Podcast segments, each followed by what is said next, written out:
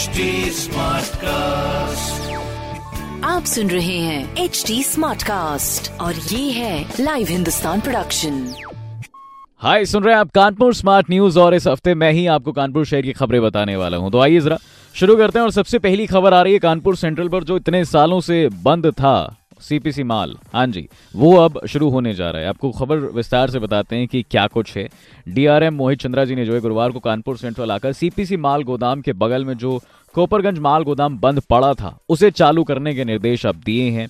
और ये इसलिए इतने सालों से बंद था, क्योंकि जी, जो सीपीसी माल गोदाम से जाने वाली जो रेल पटरी थी, वो काफ़ी छोटी लाइन की थी, लेकिन अब प्रशासन ने इसको बड़ी लाइन से कनेक्ट किया है।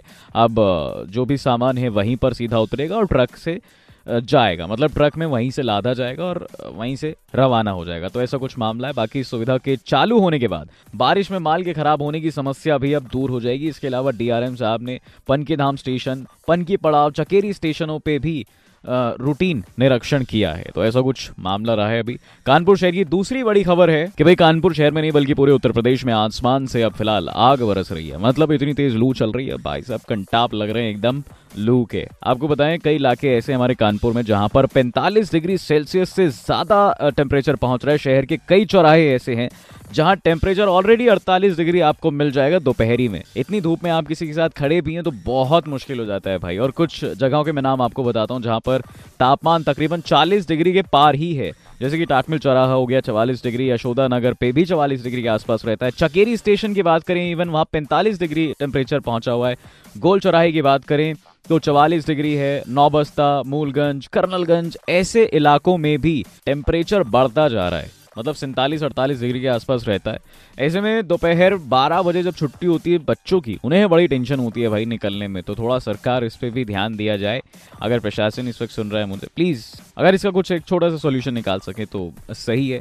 बाकी कानपुर शहर की तीसरी बड़ी खबर है, हमारे कानपुर शहर का कुछ बच्चों ने नाम ऊँचा किया है। आपको बताएँ पूरी खबर में विस्तार से क्या है। राष्ट्रीय पैरा टेबल टेनिस प्रतियोगिता इंदौर में देश भर के दिव्यांग खिलाड़ियों ने जिस खेल में हिस्सा लिया है, वहाँ पर काफ़ी मुकाबले चल रहे थे।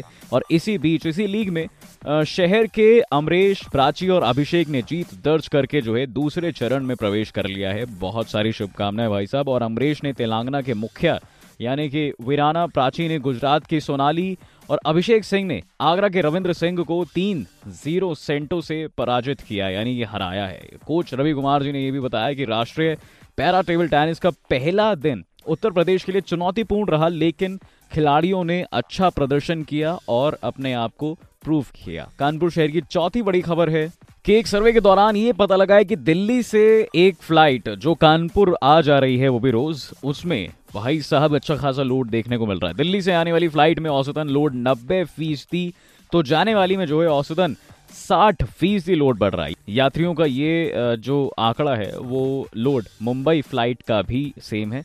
दिल्ली एनसीआर इलाके से रोज़ाना लगभग डेढ़ सौ बसें कानपुर आ रही हैं। और बसों में भी काफ़ी लोड है भाई साहब। मतलब ऐसे में पूरा इधर उधर घूमना घूमना चल रहा है लोगों का। इन सब के अलावा चार हज़ार निजी वाहन भी शहर आ रहे हैं। कभी दिल्ली से कानपुर आ रहे हैं और कोई कानपुर से दिल्ली जा रहा है। इवन मेरा खुद प्लान बन रहा था, पर मैं अब नहीं जाऊँगा एक खबर पढ़ने के बाद। इतना ज़्यादा लोड? नहीं नहीं यार। ठीक है, आगे बढ़ते हैं इस खबर में। एनसीआर में कोरोना के बढ़ रहे हैं जो मामले, इसकी वजह से घर आने जाने वालों की संख्या बढ़ चुकी है। तो बेसिकली रीजन यही है कि कोरोना के मामले जो हैं दिल्ली एनसीआर में बढ़ रहे हैं। इस वजह से थोड़ा सा आना जाना बहुत ज़्यादा लग रहा है लोगों का। सबसे ज़्यादा यात्री लोड जो है मुंबई से आने वाली ट्रेनों में बढ़ रहा है, ऐसा कहा जा रहा है भाई।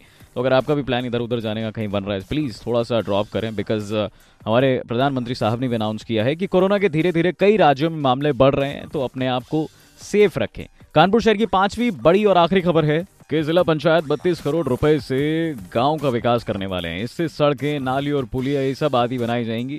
इसके लिए तकरीबन अट्ठावन करोड़ रुपए का बजट स्वीकृत किया गया और आपको बताएँ, बयालीस करोड़ रुपए तकरीबन खर्च होंगे। पिछले साल की तुलना में इस बार चौरानवे करोड़ के आसपास सिर्फ़ अट्ठावन करोड़ का ही बजट रखा गया है तो क्या क्या चीज़ें होने वाली हैं? देखा जाएगा भाई। अच्छा इसी मीटिंग में ये एक और चीज़ हुई है कि भाई जिला पंचायत सदस्यों ने समस्याओं को भी सामने रखा है, जैसे बिजली की समस्या, पानी की समस्या तो शायद इस पर भी जो है ध्यान दिया जाए। तो ये थी हमारे कानपुर शहर की पाँच बड़ी खबरें। ऐसी खबरें सुनने के लिए आप पढ़ सकते हैं हिंदुस्तान अखबार। बाकी कोई सवाल हो तो ज़रूर पूछेगा हमारे सोशल हैंडल पर फेसबुक पर इंस्टाग्राम पर और ट्विटर पर। हमारा हैंडल है at the rate H T और ऐसे पॉडकास्ट सुनने के लिए log on to W W W dot H T smart cast dot com आप सुन रहे हैं एच टी स्मार्ट कास्ट और ये था live Hindustan production smart Smartcast.